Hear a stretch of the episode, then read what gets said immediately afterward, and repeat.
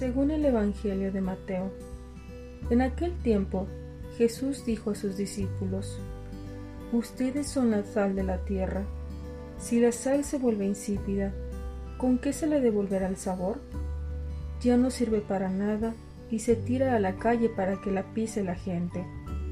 Ustedes son la luz del mundo.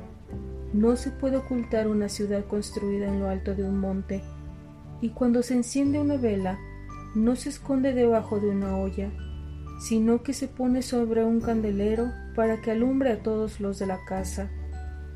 Que de igual manera brille la luz de ustedes ante los hombres, para que viendo las buenas obras que ustedes hacen, den gloria a su Padre que está en los cielos.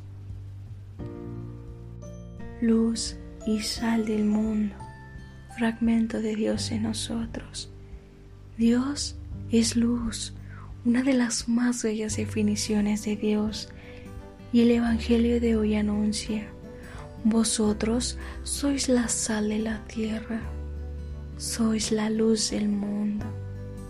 Una de las más bellas definiciones del hombre nos dice, debe ser, esfuérzate por llegar a ser, pero ya eres luz, ya eres sal. Creemos que Dios es luz, pero creer que el hombre también es luz, que yo también lo soy y tú también. Con nuestros límites y con nuestras sombras, esto es sorprendente. No es un alarde, es un don y una responsabilidad.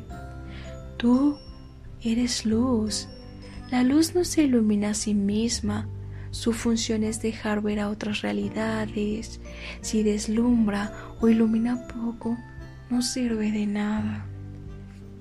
Tú eres sal y la sal se utiliza para añadir sabor, hace que los alimentos sean apetecibles y los conserva. La humildad de la sal y de la luz es perderse en las cosas sin hacer ruido ni violencia.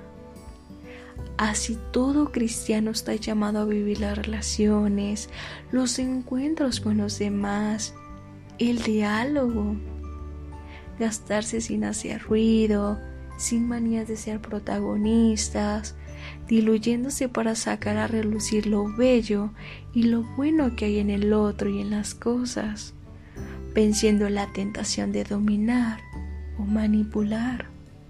Solo cuando abandono los tres verbos oscuros, poseer, dominar, condenar y aunque sea tientas, amar, seguir y vivir, los tres de sal y luz, dar, diluir, servir, entonces empiezo a ser sal que disuelve y hace bien las cosas, a vivir el Evangelio, a reflejar ese pedacito de Dios que también está en mí.